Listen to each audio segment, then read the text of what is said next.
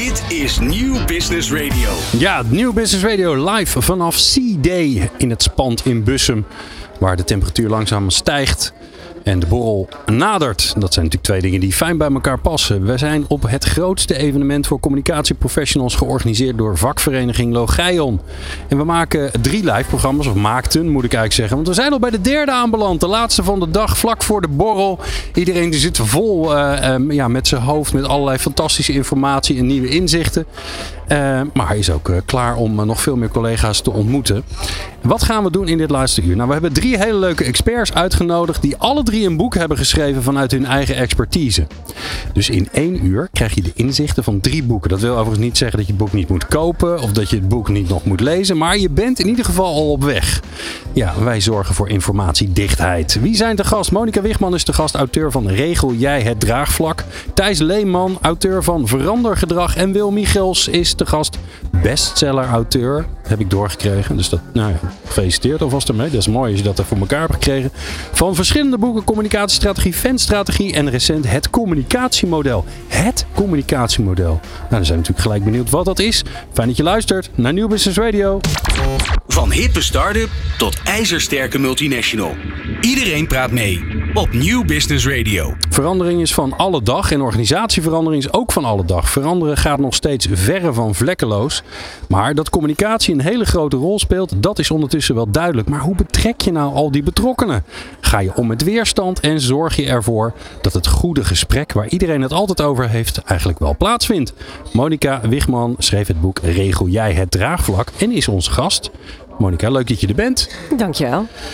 Ja, uh, communicatie heeft eigenlijk altijd en overal een rol, zou je kunnen zeggen. Wat is dan specifiek de rol binnen veranderingen, organisatieveranderingen?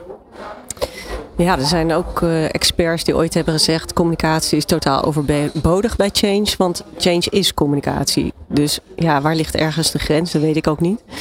Um, wat ik wel zelf merk, dat ik als toegevoegde waarde uh, heb als ik in een team zit met veel managers of andere experts, is dat je toch met een iets andere bril kijkt. Je kijkt heel erg vanuit uh, de ontvanger uh, naar hoe je het framet, hoe je het goed verpakt, uh, maar ook vooral hoe je luistert en hoe je de informatie weer meeneemt. Dus het is een soort bril die ik dan denk meebrengen om het succes van de verandering te helpen en bereiken. Waar is het dan anders dan de, ja, ik wil de programmamanager of naar degene die vaak een beetje een soort eigenaar is van de verandering? Nou, je merkt gewoon dat mensen dan heel erg, niet iedereen hoor, maar dat veel programmamanagers vooral gericht zijn op wat zij willen bereiken en wat zij willen uh, zenden. Uh, en daar dat ook uh, doen in de taal en op de manier zoals zij het goed begrijpen. Aha.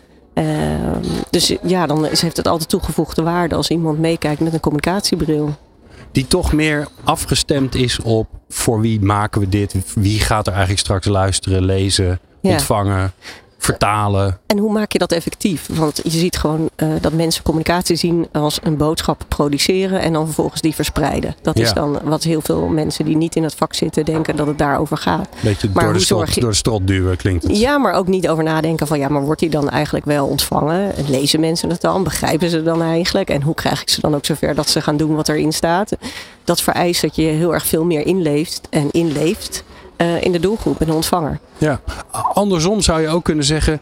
Kunnen communicatieprofessionals een beetje ver verandercommunicatie? Hebben ze daar verstand van? Want het is toch weer anders dan, nou ja, uh, je, corporate, uh, je corporate verhaal vertellen of... Nou, dat zeg jij nu, maar dan vraag ik me ook wel eens af. Welke, welke communicatie is niet verandercommunicatie? Oké. Okay. Want er is eigenlijk altijd wel iets nieuws of iets wat je wil veranderen, wat je wil bereiken. Dus ik vraag het me eigenlijk af. Ik zit wel eens na te denken, oké, wat doet een afdeling? Nou, een communicatieafdeling, wat niet verandercommunicatie is. En eigenlijk komt dat dan neer op van, nou goed, je, je strategie bepalen, je visie op communicatie. Dus uh, waar sta je voor en wat, wat bied je en wat wil je brengen? Ja als je dat met elkaar bepaald hebt, is alles wat je vervolgens doet volgens mij veranderen voor communicatie. Jij hebt nu gewoon even je communicatie, het hele vakgebied uh, tot jouw eigendom gemaakt. Dat is een handige strategie. Ja, er zijn ook mensen vandaag nog iemand die tegen mij zei, ja, het is eigenlijk, je moet helemaal niet meer over veranderingen praten, want de oudere mensen in een organisatie die haken dan gelijk af en die hebben zoiets van oh, weer een verandering. Ja, die jonge... denken reorganisatie, oud, eng, gevaarlijk. Ja, en jonge mensen zeggen van uh, ja, nou, zeg maar gewoon wat ik moet doen. En zij zegt van ja, eigenlijk heb je het gewoon een dynamische omgeving en die heb je altijd. En daar moet je in communiceren. Hm. en in bewegen. Oké.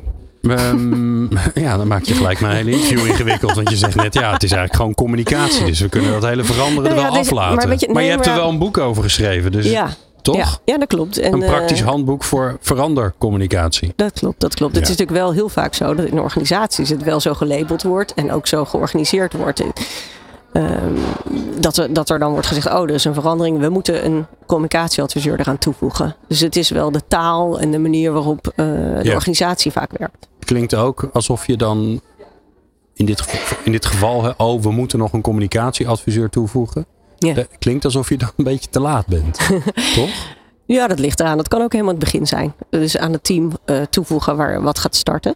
Maar ja. nee, het is inderdaad in sommige gevallen ook wel eens zo dat een al heel verander programma eh, al, al twee jaar bezig is. En dan zeggen ze, oh ja, er moet ook nog een stukje op het intranet. Ja, Maar da- dan moet wat heb ik het niet over verandercommunicatie. nodig. Ja, zeker. Wat, wat is het dan? Wat is het volgens jou, verandercommunicatie? Wat is verandercommunicatie? Oh, eh, zo'n definitie mens Nou, ben ik hoeft niet eigenlijk per niet. se. Nee, hoeft geen definitie te zijn, maar gewoon. Eh, volgens mij is het helpen. Nou, eh, laat ik het zo zeggen. Je kan op drie manieren naar eh verandercommunicatie. Je kan zeggen, hoe, hoe vertel ik het ze? Ja. Hoe neem ik ze mee? Ja. Of hoe help ik de doelen bereiken? En ik vind dat, ik, dat we in de laatste visie moeten werken. Dus die omvat ook die eerste twee. Maar dat gaat ook gewoon, hoe help je met communicatie? Hoe zet je dat als instrument in om de veranderdoelen te bereiken? Oké, ga ik je een beetje. Ik, ik, ik, zit- een beetje half in dat veranderding. Ik vind het in ieder geval interessant. Ga ik je een paar voorbeelden noemen. Dan mag jij zeggen of dat nou verandercommunicatie is of niet. Oké. Ehm, we zijn bezig met de waarden. We maken een poster met de waarden. Is Ja. het verandercommunicatie? Dat, de poster Of het goede zich. verandercommunicatie is, is een tweede. maar, maar, we zijn bezig met de waarden. Dan, dan Ja. ga ik al gelijk op eh, alert. Want dan denk ik, hoezo, nou Hoezo? ja, hoezo, Waarom? welke waarden? Waar komen ze vandaan? en wat moeten we er eigenlijk mee? En, eh, Ja. dus, eh, en wat moet het veranderen? De-. Dat is mij allemaal nog niet duidelijk. Dus dan kan ik niet, als er, dat niet wordt ingevuld, kan ik niet zeggen dat het verandert. Oké. Dat klinkt ook als gewoon een poster maken. Ja. Nou, de- misschien het andere uiterste. Ehm, we, gaan, eh, we zijn bezig met de waarden. Mhm. We gaan ehm, ehm, misschien wel heel verstandig. We gaan eens even bijeenkomsten organiseren. Ik weet niet zo goed nog hoe. Maar we, Mhm. gaan een bij, we willen mensen bij elkaar brengen. Om te kijken wat zij nou vinden wat die waarden zouden moeten zijn. Collega's. Ja, nou, dat vind ik zeker Is dat verandercommunicatie? Ja, zeker. Oh, oké. Zeker. Oké. Omdat je, de verandering ontstaat in interactie. Dus als je met elkaar eh gesprekken hebt over ja, wat zijn waarden eigenlijk? Zijn ze eigenlijk wel nodig? En wat zouden ze dan moeten zijn? Ja. Dat, je, dat je formuleert voor jezelf, dat je geprikkeld wordt om erover na te denken, om daar met elkaar over te praten, uit te wisselen, andere visies op te horen. Dat maakt dat je tot iets kan komen waar je met elkaar iets mee kunt. Nou moeten de, eh, de leidinggevenden spelen altijd een belangrijke rol in de verandering. Want die zijn leidinggevend, dus er wordt naar gekeken. Alleen maar omdat ze een hiërarchische positie geven, hebben, bete- betekent dat al dat ze meer invloed hebben op gedrag. Gaan we straks wel achterkomen of het echt zo is bij de volgende spreker. Maar eh, dat doet iets met mensen in een organisatie. Zeker. Die leidinggevenden die moeten natuurlijk ook in, het, in, die, in die waarden, ja, die moeten dat gaan leven. Dus die, we gaan een training ontwikkelen voor leidinggevenden Mhm. om ze eh, meer de waarde te laten leven. En dan denk jij natuurlijk wat en hoe, maar die training die gaan we, die gaan we ontwikkelen. Is dat verandercommunicatie? Nou, ik zeg puur de training ontwikkelen niet. Maar het feit dat je eh, de visie hebt dat een leidinggevende eh, voorbeeldgedrag moet vertonen. Dat vind ik wel bij verandercommunicatie horen. Het enige wat top-down werkt is voorbeeldgedrag, zeggen ze ook altijd. Ja. Dus ik ben daar wel mee eens. En ik zou daar wel in ondersteunen. En ik zou daar wel over meedenken hoe we dat zouden kunnen doen. Ja.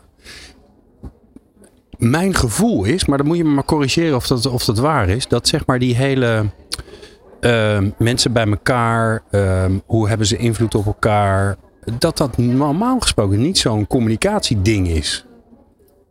Of Ja, zie ik dat, verkeerd? Ja, dat is heel. eh, ik denk dat mensen die buiten het vak zitten dat misschien denken. Die denken echt van nou, het gaat om het stukje op internet of het gaat om die poster. Ja. Terwijl de interactie tussen mensen, daar gebeurt het. Hè. Eh, dus eh, pas is Harry van Rooij, oud collega van mij, gepromoveerd op interne communicatie. Die, die zei ook van ja, het enige wat wij de hele dag doen is eigenlijk betekenis geven.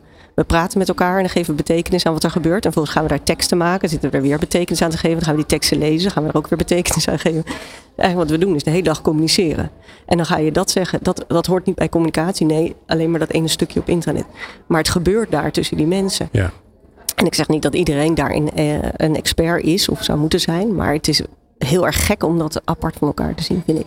Ja, en ik kan me ook voorstellen dat het heel gek is als ehm, eh, je uitingen, dat zeg maar een beetje de traditionele, eh, het hokje is waar ik je even nu even alle communicatiecollega's in stop. Dat doe ik expres. Dat is mijn Mhm. rol om een beetje te overdrijven. Dat is niet omdat ik vind, anders dan krijg ik nooit meer een opdracht van al mijn fijne co- co- communicatieklanten.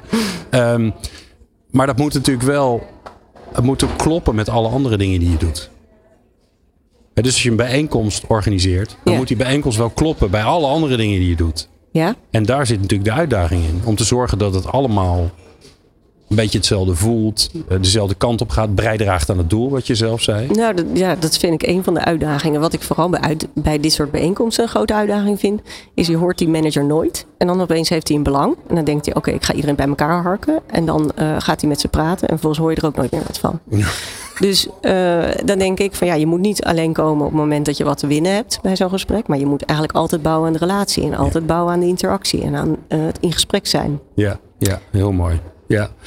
Nou heb ik begrepen dat... eh, ja, Wil die zit naar jou te zijn. Maar Ja, het is maar omdat hij het niet. heel erg met je eens is volgens mij. Hij is blij. Hij is, hij is heel blij volgens mij. Overgang Toch, naar het is een mooie overgang naar Thijs, hè? Die goede relatie. Oh ja, ja. Ja, maar die doen we Oh, je- je straks. was de DJ die houden. Ik gaat dacht dat je al hele- door wou geven. Ja, wil die wil mijn hele programma verstoren. Gaan we zo doen, dat komt helemaal goed. Waar ik eerst nog even met jou naartoe wil. ehm, eh, regel jij het draagvlak, het boek Ja. wat jij hebt geschreven. Ik heb begrepen dat er een update komt. Ja, of dan noemen zeker. ze dat natuurlijk een, eh, een herziene versie. Hè? Dat is Ja. mooi. Dan, iedereen die je boek al heeft, moet dan natuurlijk die andere ook hebben. Ja. Wat, eh, wat komt erbij wat er niet in stond? Wat zijn een soort nieuwe inzichten van je? Ja, het is grappig. Ik zei het net ook al in eh, mijn sessie. Dat het heeft eh, dezelfde onderwerpen, maar het is totaal nieuw. En dat Oh, het hele boek is totaal nieuw. nou ja, het, het gaat dus ook, ook over, nou, ik noem maar wat. Het gaat ook over luisteren. Maar in dit boek heb ik het nog heel erg over dat je luistert om input op te halen. Maar je kan luisteren om heel veel andere redenen ook. Dus ik heb dat heel erg uitgebreid. En aan de andere kant weer weerstand. Wat ik daar nog inzet is van ja, weerstand. Dan heb je die, altijd dat plaatje van een eh, ijsberg. ja. Precies. Nou, kijk, je, dat geeft het al aan. Ik denk, nou, die ga ik nu niet meer doen. die weer. Dus dat doe ik niet meer. Maar dan heb ik het wel over überhaupt waarom je eigenlijk over weerstand praat. En ik heb het over eh, hoe wij zelf vanuit communicatie weerstand soms organiseren. Dus wij veroorzaken het soms. Maar hoe dan? Nou, door bijvoorbeeld heel veel eh bombariet over iets te maken en dan vervolgens daar niks meer over te vertellen. Of door helemaal niet zender of ontvanger gericht te communiceren. Nou, dat is allemaal dingen die bijdragen aan weerstand. Dus daar heb ik me nu op gefocust. Dus het- de onderwerpen zijn hetzelfde, maar de inhoud is het andere. Ten tweede, het hele woord agile kende ik nog niet in 2010, dus dat staat er niet in. Ehm, ik leg daar nog uit wat social media zijn. Is niet meer nodig. Ja, leuk. Nou, Ja, dus, dus, leuk. dus het is actueler. Het is, eh, er gebeurt natuurlijk heel veel als het gaat over veranderen. We veranderen op een andere manier. Veel eh, interactiever, veel meer denken en doen tegelijk.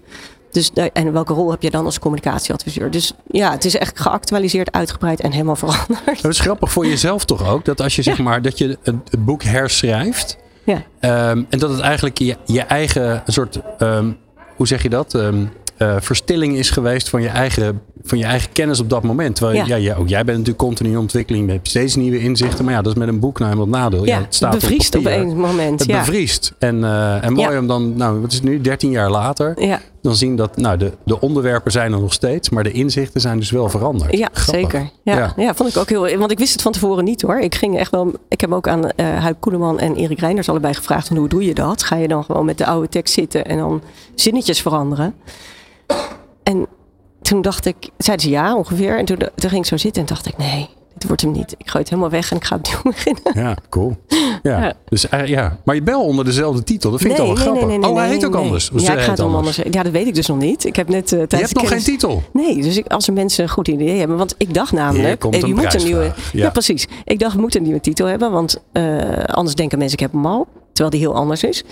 Eh, maar toen zei iemand van ja, het is net als met kinderboeken. Dan heb je een andere titel. Maar je weet prils heel goed dat het tot dezelfde serie behoort. Ja, dus ik dacht, ja. ik moet zoiets hebben. Ja. Dus een van de dingen die. ik- Voorheen regel jij het draagvlak. Dat Nou is de ondertitel dan. heb je het nou al geregeld? Kan je ook nog doen. Maar eh, nee, ik zat nu te, Je draagvlak nou nog niet geregeld. Ja, precies. Dat soort dingen. Nou, ik had nog een, eh, een opdrachtgever die vorige week tegen mij zei van... Oké, zorg jij dan voor een stukje communicatie? Oeh, ja. Dus ik dacht, dat is wel een kandidaat. Maar ik naar wil, de burger ik, toe. Ja, Ja, precies. Maar ik wens niet als, uh, als schrijver van het boek zorg jij met een stukje communicatie bekend te staan. Dus die valt alweer af. Ja. Nou, kortom, heb je nog een goede titel uh, voor ja, Monica? Dan kun je je melden. Uh, als het boek er dan komt, krijg je een eervolle vermelding heel ergens achterin Zeker. Bij, de, bij, de, bij de voetnoten. Voorin mag ook. Voorin mag ook. Zo, doe maar ziek. Uh, dankjewel Monica. We hebben weer een nieuwe inzicht gekregen van je. Dankjewel. We praten zo verder over veranderen. Want ja, dat is gewoon een belangrijk onderwerp. Dat doen we met Thijs Leeman. Want die heeft er ook een mooi boek over geschreven. Dat hoor je zo. Dit is Nieuw Business Radio. In Verandergedrag neemt Thijs Leeman je mee langs de belangrijkste conclusies uit 50 jaar organisatiepsychologie. Het is niet te geloven. En als je dan ziet hoe dik het boek is, denk je, nou, dat is best overzichtelijk. 100, 130 bladzijden ongeveer. Nou, heeft hij dat heel mooi samengevat. Um, en dat niet alleen organisatiepsychologie, klinische psychologie en psychotherapie zelfs. Verrassende inzichten die de werkvloer nog bijna niet hebben bereikt. En die komen samen in dat mooie boek. Uh, Thijs, Um, dat is nogal wat. Om dat even in een boekje te stoppen, zeg. Jeetje, ja, als je het zo Hoe krijg je het wel, voor ja. elkaar, man? Ja, het staat op je eigen achterflap. Ik heb het Ja. niet bedacht. Hè? Prachtig. Waarom is het zo belangrijk eh, voor ons allen, maar eh, natuurlijk eh, communicatieprofessionals in het bijzonder, om toch meer te snappen van hoe dat gedrag in elkaar zit? Ehm, Wat fascinerend is dan. Ja, het- is deels misschien ook wel een beetje een persoonlijke frustratie. Dat veel managementboeken, dat het daar echt even zoeken is naar de wetenschappelijke onderbouwing. Aha. Terwijl er juist heel veel boeiend onderzoek is gedaan naar wanneer gedragsverandering daadwerkelijk optreedt, wanneer het wel werkt, wanneer het niet werkt. En met name waar ik in mijn boek naar heb gekeken is wat er gebeurt in onderlinge dynamiek, waardoor we misschien wel soms onbewust onze eigen weerstand eh, produceren. Want dat is, Ah, maar die horen, we, dus die, die horen we nu alweer langskomen. Hè? Ja, daar dat is begon, hè, begon Monique net ook al, of Monica net ook al over. ja, daar moest ik ook even lachen. Ja. ja. Ja. Ja, je hoort het nog steeds heel veel op, eh, op de werkvloer. Eh, ja, wij krijgen zoveel weerstand. Ik vind weerstand ook altijd een beetje een, een subjectief begrip. Als, als de directeur zegt we hebben weerstand van de teamleden, dan is het zijn perspectief. Maar misschien hebben, die weer, hebben de teamleden even goed wel weerstand ten, tegen de plannen van de directeur. Ja, ik, we- we- eerder, op de dag hebben we een podcast opgenomen met Arend Ardon. Die zich ook met vera- verandering bezighoudt. En die zei ja, het is altijd grappig. weerstand komt altijd bij de ander vandaan, maar nooit bij jezelf. Je zegt zelf Ja. nooit, hè, als je vraagt aan mensen van goh, wanneer heb je nou weerstand eh, tegen verandering? Zeggen mensen nee, nee, nee, heb ik, Ja. heb ik niet. Maar anderen hebben dat wel, dus dat is gek. Toch? Ja. ja, dat is heel opmerkelijk. Maar er zit iets raars dan in de mens, zou je kunnen zeggen. Ja, dat zou je zeker Ja, kunnen dan moet je, zeggen. en jij moet daar dan antwoord op geven, want jij hebt er een boek over geschreven. Hoe, Ja. zit, hoe zit dat dan? Hoe kunnen wij nou zo'n raar ander perspectief op andere mensen hebben, terwijl we zelf ook mensen zijn? Misschien omdat het toch ook een beetje ongemakkelijk is om naar je eigen rol eh, en je eigen effectiviteit eh, te krijgen. Het, het, het is misschien Ja. een lichte vorm, een soort eh, afweermechanisme om vooral te kijken naar de effectiviteit van de ander. En zeker, ik merk het zeker als het wat spannender wordt in organisatie eh verandertrajecten. Zeker bij ervaren managers of ervaren directeuren die vaak heel zelfreflectief zijn. Zeker tegenwoordig vind ik. Als dan de druk toeneemt of de raad van bestuur hijgt in de nek, dan lijkt al die zelfreflectie opeens wat verder te zoeken. En dan zie ik ze precies die dingen doen waarvan ze eigenlijk donders goed weten dat het geen zeer helpt. Eh, overtuigen, de druk opvoeren. Jongens, het is vijf voor twaalf. Eh, je moet wel echt meekomen in deze verandering. Ja, maar dat is belangrijk. Urgentie, hè? hebben ze ooit geleerd. Urgentie is belangrijk. Ja, Sense of urgency. Hebben ze ooit geleerd, is tegelijkertijd totaal achterhaald. Oh ja? Ja? Ja. Oké, Nou, dus ik- Kotter, Kotter kan in de vuilnisbak. Nou, ik vind het fascinerend dat de Big Four nog steeds met eh Kotter werkt. Terwijl er juist een hele hoop nieuwe inzichten zijn. Eh, die veel beter lijken te werken. Maar help ons even, help ons even. Want iedereen die nu luistert en iets met verandering heeft en ooit wel eens in een veranderteam heeft gezeten, Ja. die, het gaat altijd over sense of urgency. Zeker, ja. eh, term die in de olieindustrie ook veel hoort. We moeten een burning, Burning platform. platform, ja, nou, en, eh, alsjeblieft. Dat is toch niet te hopen, hè? het vervelende is, en ik, ik zeg het ook een beetje om te chargeren of te chockeren, maar eh, is dat het wel helpt. Dat het wel helpt om sense of urgency te krijgen. Maar het is een korte termijn prikkel. Dus je zal zien dat na eh, in, in- in- dat in de loop van tijd op een gegeven moment die prikkel weer uitwerkt. En dan moet je constant nieuwe sense of urgency eh, blijven creëren. En het mensbeeld wat erachter zit, daar ben ik het eigenlijk niet helemaal mee eens. Van, eh, het gaat er eigenlijk al bijna van uit dat iemand niet wil veranderen. En dat je continu allerlei prikkels moet geven, op schoppen onder Ja. de kom moet geven. Om, eh, om die ander Mensen maar aan het veranderen te krijgen. Mensen lui wezen, vastgeroest. Ja, en wat Eh. ik dan fascinerend vind in gesprekken is als, je, als ik de, stel dat ik jou zou willen veranderen, of eh, jou zou willen vragen om mee te denken in een verandering. Als, als ik zou eh, denken van ja, je hebt er toch geen zin in, of dit gaat toch helemaal niks worden. dan ga ik waarschijnlijk precies die dingen zeggen waardoor mijn eigen overtuiging weer bevestigd wordt. Dus eh, je krijgt altijd gelijk. Het is de self-fulfilling prophecy. de pessimist heeft nooit ongelijk. Dat is een beetje het eh, ingewikkelde. Ja.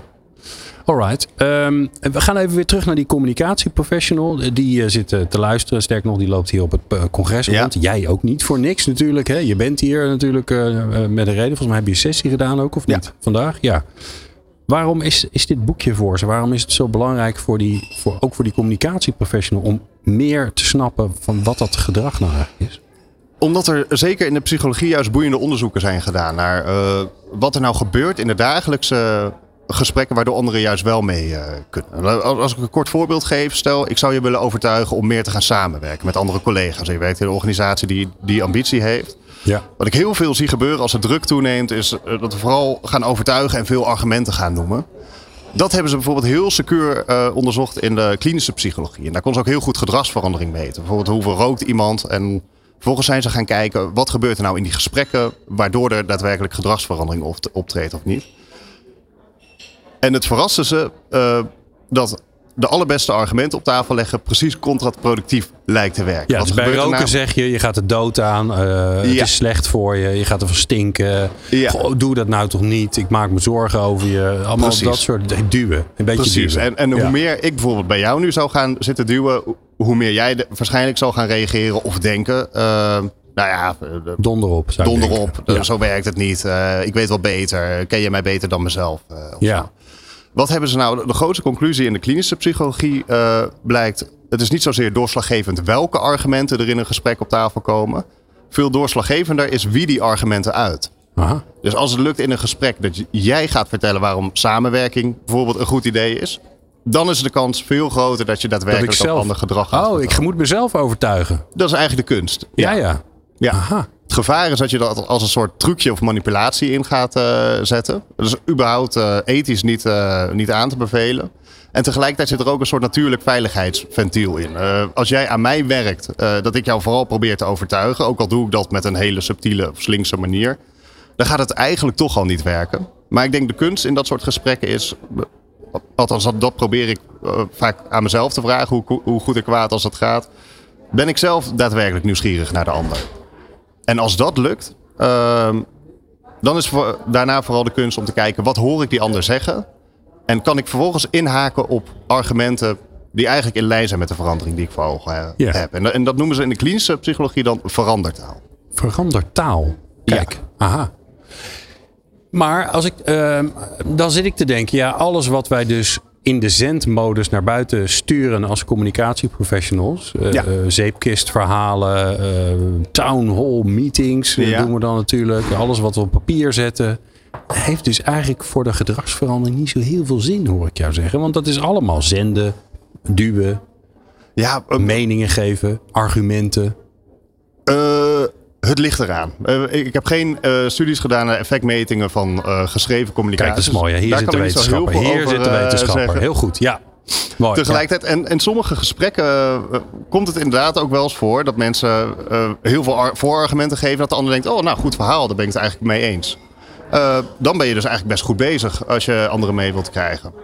Ja. Ehm, ik denk dat het vooral gaat om de focus. Eh, ben je vooral bezig met je eigen verhaal over de bühne eh, te krijgen en, je, en de, zelf de alle, allerbeste argumenten op tafel willen eh, brengen? Ja. Of sta je in de gesprekken die je in de dagelijkse praktijk voert open voor de antwoorden van de ander? En hoe meer je gericht bent op die ant- eh, antwoorden van de ander, hoe meer je aan kan sluiten op die argumentatie. En dan kan je uiteindelijk een gesprek zo voeren dat de ander op zo'n manier over de verandering gaat vertellen, dat hij er eigenlijk zelf wel een beetje zin in krijgt. Ja. En waarschijnlijk had hij er dan ook al zin in.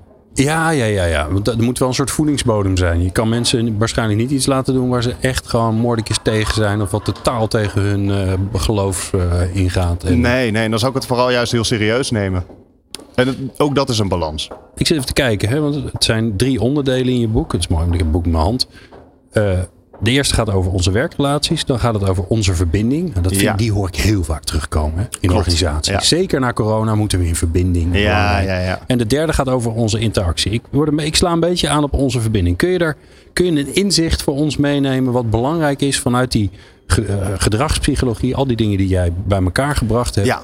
wat, eh, wat ons kan helpen? Ja, eh, deels een open deur eh, dat je in verbinding moet zijn. En je hoort het eh, in iedere organisatie wel een paar keer vallen. Ja, maar je moet niet vragen hoe. Je moet zijn. nooit vragen hoe, want dan krijg je Dan wordt het ingewikkelder. blikken. Nou, Ja. Dat is precies wat ze in de psychotherapie hebben onderzocht. Eh dat is een groot onderzoek, veel meta-analyse geweest. Naar, en dat hebben ze uiteindelijk het common factor onderzoek genoemd.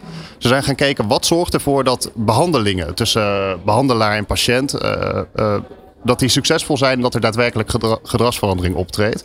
En wederom hebben ze hier ook heel secuur gekeken welke gedragsverandering zien we. En dat hebben ze heel meetbaar gemaakt. Ehm, en doorgaans eh, was de standaardmethode, zeker in die behandelingen, heel methodegericht. Als je dat vertaalt naar de werkvloer als communicatieprofessional, dan zeg je, je moet je boodschap via de juiste methode zenden en, en dan gaat de ander waarschijnlijk Ja, wel mee.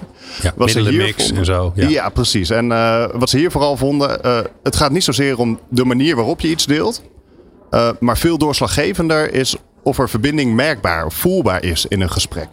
En als dat zo is, eh, dan is de kans heel groot dat je boodschap ook daadwerkelijk aankomt. Maar dat is eigenlijk de allerbelangrijkste checkvraag.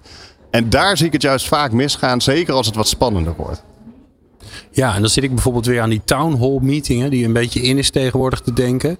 En dan denk ik, nou, dan staat er dus één iemand, vaak een man, eh, om maar even te, lekker te generaliseren. Die staat ergens op een podium en dan zijn er heel veel mensen, want daarom is het een town hall meeting, omdat dan iedereen bij elkaar is. En die ene man praat en die, al die anderen luisteren. En dan moet je verbinding gaan veroorzaken. Ja. Dat valt niet mee, lijkt me. Ja, dan zou ik een andere vorm kiezen. Ja, toch? Ja. Nee, nee dan, dan zitten we op één lijn. Ja. ja. Maar dat is wel grappig, want daar zit een soort basisgedachte achter, toch? Veel mensen bij elkaar. Gaan mensen anders, zich anders gedragen? Krijg je krijg je andere dingen voor elkaar dan dat je weinig mensen bij elkaar hebt? Ja, Dat vind ik altijd de makkelijkste manier om, om effecten te sorteren. Als je bezig bent met mensen in groepen. Gewoon een groepje kleiner of groter maken. Dan krijg je totaal andere dingen. ja klopt. Ja. Vind ik altijd fascinerend. Dus gelijk weer een tipje, heel simpel. Daar moet je dus over nadenken.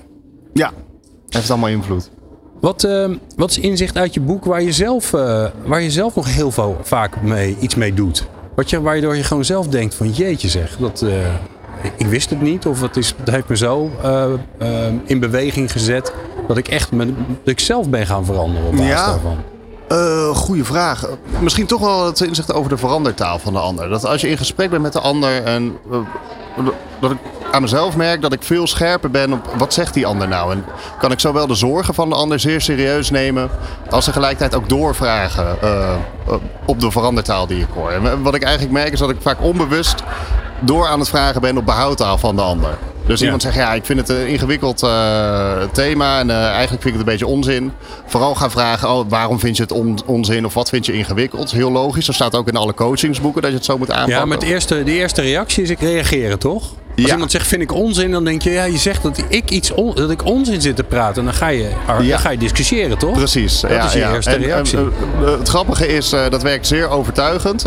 Beide partijen zijn dan wel vooral overtuigd van hun eigen gelijk. Ja, ja, ja, ja. levensgevaarlijk. Ja, ik probeer het ook wel eens bij mijn vrouw toe te passen, maar die prikt er helaas meteen doorheen. Dus Ja, ja, ja die, is, die is ook al getraind. ja, zeker. Ja. Ehm, dankjewel Thijs. Een bijzonder leuke boek van Thijs Leenmans heet eh, Hij, is in zijn eentje. Eh, Verandergedrag. Dat is een, hele duidelijke titel. En is natuurlijk eh, verkrijgbaar in alle eh, goede eh, boeken, winkels.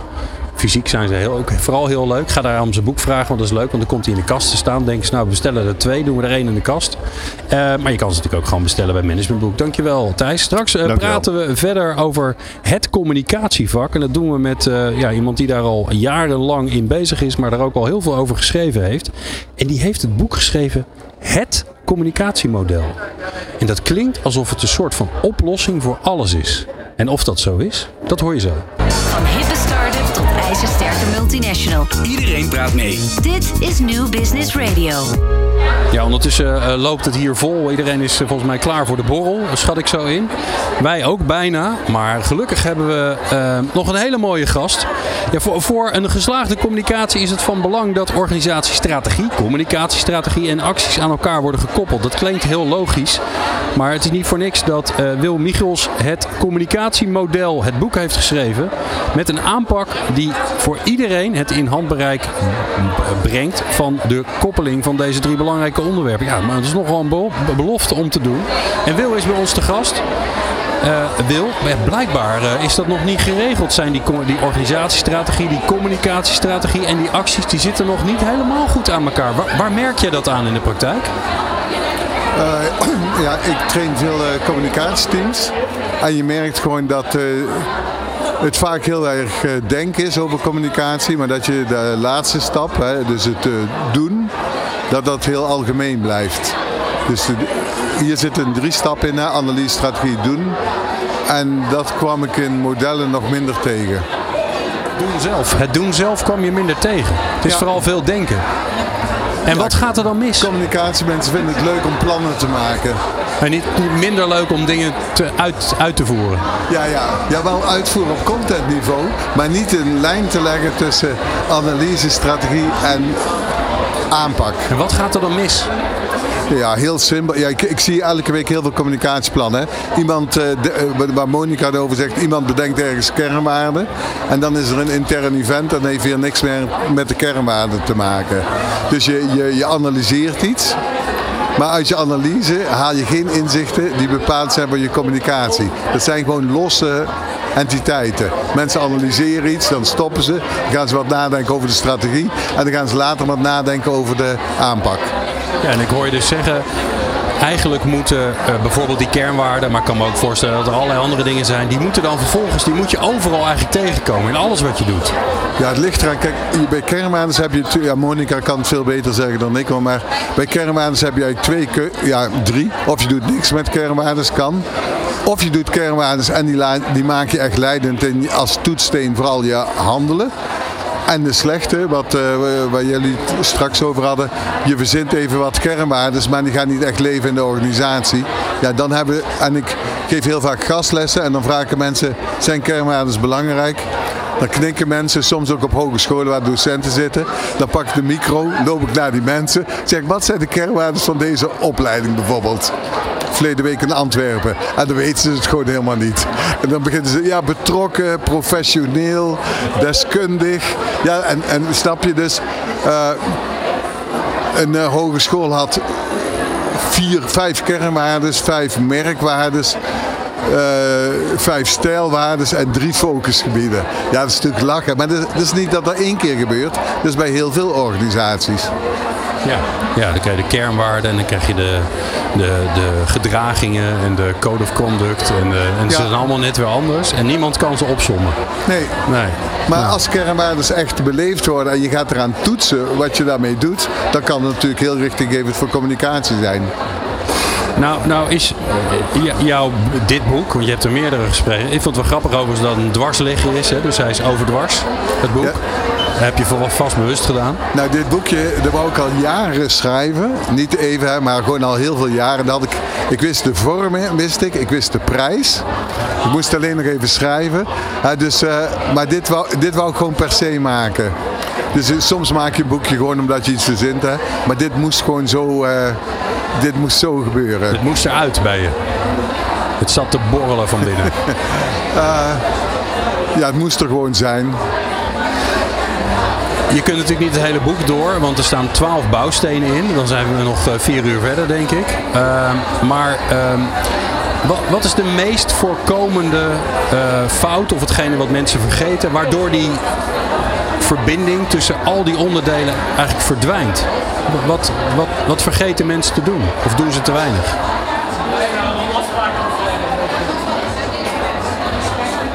Nou, ik denk een van de belangrijkste dingen is eh, misschien bouwsteen 1. Dat je eh, communicatie verbindt aan organisatie. Dus dat je communicatie niet los ziet. Eh, Monika had het in haar praatje ook over wat, kan communicatie bijdragen aan, de oplossing van een probleem. En dat kan ook niks zijn. En daar moet je natuurlijk altijd heel erg aan denken. Dus je moet eigenlijk heel goed verdiepen in organisatieproblemen. En daar communicatie aan koppelen. Het zijn volgens mij drie fases hè, die je hebt. Of fases, hoe noem je het eigenlijk, de drie onderdelen? Want het zijn twaalf bouwstenen. En dan Ja, heb je, je... moet, je moet een woord kiezen. Dus ik had drie blokken. Op blokken, oké. En eh, 12 bouwstenen zijn er eigenlijk 13. Maar ja, 13 is een slecht getal. Dat is ongeluk, hè? Dus je ja. moet 12 doen. ja, Dus twaalf daar- apostelen. Ja, ik Dus snap ik hem heb, wel. ik heb er 12 plus 1 extra bouwsteen. Ja. Maar ik hoorde je ook zeggen, eigenlijk de eerste en de tweede, hè, die analyse en strategie, dat, dat lukt nog wel. Dat zijn de lekkere denkdingen. Maar die gaat het dan bij die laatste vaak, schort het daar dan een beetje aan? Bij de aanpak? Maar bij de aanpak is gewoon, eh, of ja, gewoon, wat, eh, wat daarvan, dan heb je natuurlijk contentstrategie. En bij contentstrategie vind ik, kijk, ik heb alle dingen die ik zo'n beetje weet hierin gezet, vind ik bijvoorbeeld dat message house heel erg belangrijk. Dus dat je een eh, centrale boodschap hebt en een aantal, drie of vier thema's die centraal staan. En dus eigenlijk heb ik de, ja, ik zit al heel lang in het vak, ik heb de belangrijkste dingen daar uitgepakt. En eh, dan zou ik dat als belangrijkste onderdeel pakken. Het, het message house, dat je Ja. dat gewoon scherp hebt. Ja, Maar het klinkt ook een beetje, eh, moet ik het zeggen? Als ik zo de andere twee sprekers net hoorde over verandering, is het wel een beetje, message house een beetje gestuurd. Een Ja. beetje eh, zo mot het en zo zeg je het. En hè? ja, precies. zenden maar. nee, dat is niet helemaal, maar eh, ik moet er altijd wel om lachen. Kijk, we hebben natuurlijk een heel eh, politiek correct vak. Hè? Dus eh, het mag nooit meer over zenden gaan, het gaat allemaal over luisteren. Dus, kijk, als niemand iets te zenden heeft, is er ook weinig te luisteren natuurlijk. Hè?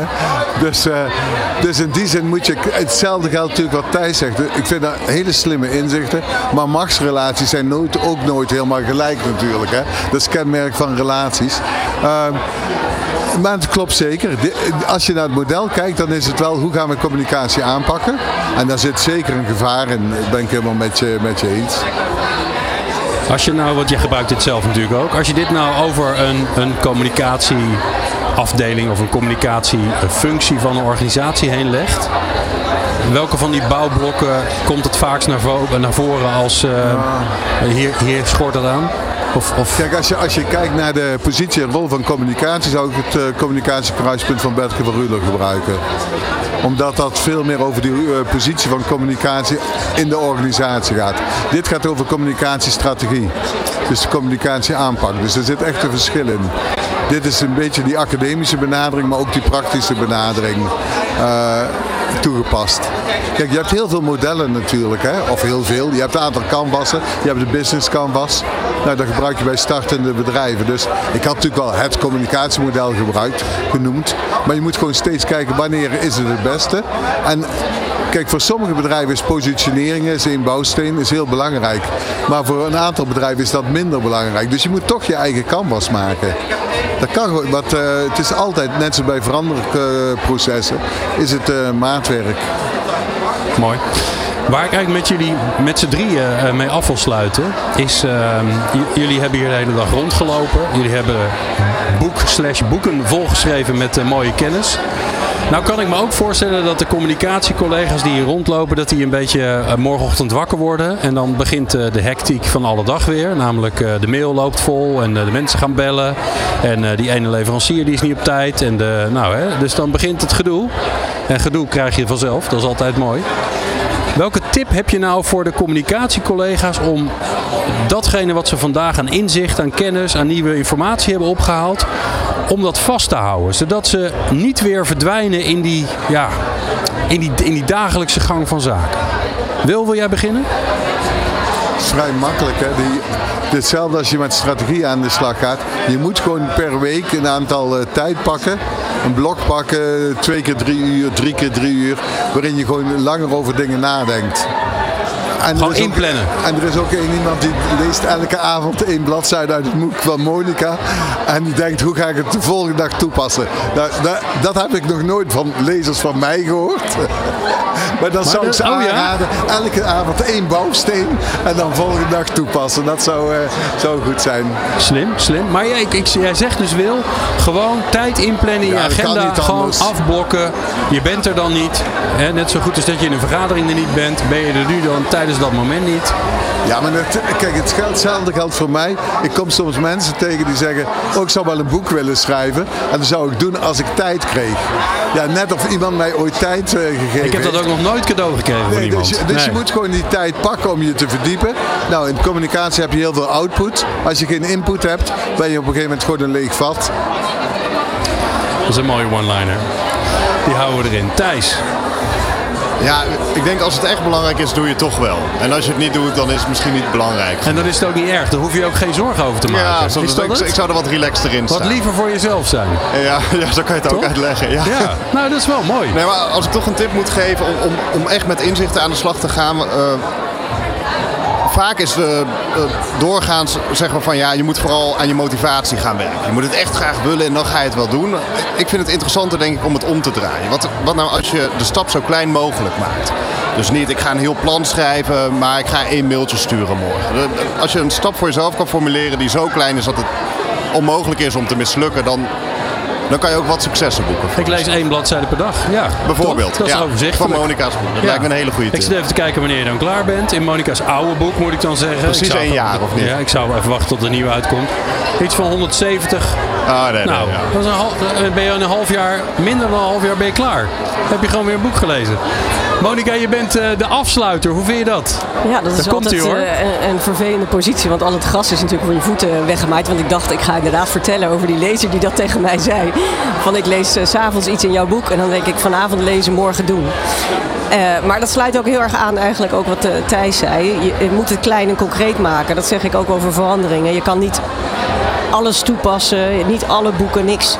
Maar wat ik wel altijd eh, ook mensen adviseer, wij we zijn altijd bezig om de strategie of de veranderdoel van iemand anders vorm en inhoud te geven.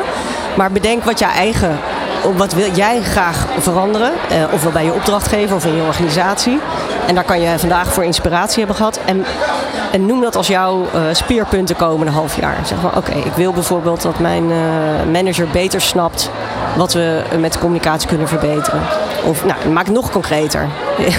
ik wil meer tijd bij hem samen om, of bij haar om te reflecteren op de communicatie. Maak het heel concreet, maak het klein en, en zeg dan van nou, daar ga ik de komende tijd op focussen. Ja, en dan niet 15 dingen, maar gewoon één. Eén. Heel Ja. Ik dank jullie zeer. Het was bijzonder leuk eh, met jullie. Eh, deze afsluiting van, eh, van de C-Day. Tenminste, wij gaan zo aan de borrel. Dus we zijn nog niet helemaal klaar. Maar wel vanuit Nieuw Business Radio. Je hebt geluisterd naar Monica Wigman van Regel Jij Het Draagvlak. Binnenkort een nieuwe titel. Thijs Leeman van Verander Gedrag. En Wil Michels van Het Communicatiemodel. En ja, zoals je op de achtergrond al hoort en zoals ik al een beetje ruik, ik ruik het bier al. De borrel is begonnen tijdens C-Day. En ja, het zit er voor ons op. We hebben hier drie live uren gemaakt, twee podcasts. Eh, alles wat wij gedaan hebben kun je vinden op nieuwbusinessradio.nl en natuurlijk op de website van Logeion, eh, de, de organisator van C-Day. Ja, laat ons weten of je dit leuk vindt, of je het interessant vindt, of dat je denkt van nou het mag wel wat anders. Daar leren wij van. En dan weten we ook of we er volgend jaar weer bij moeten zijn. Wij hebben het in ieder geval bijzonder naar ons zin gehad. Dus eh, dank voor het luisteren en hopelijk tot volgend jaar. Dit is Nieuw Business Radio. Meer weten over onze programma's? Ga naar nieuwbusinessradio.nl.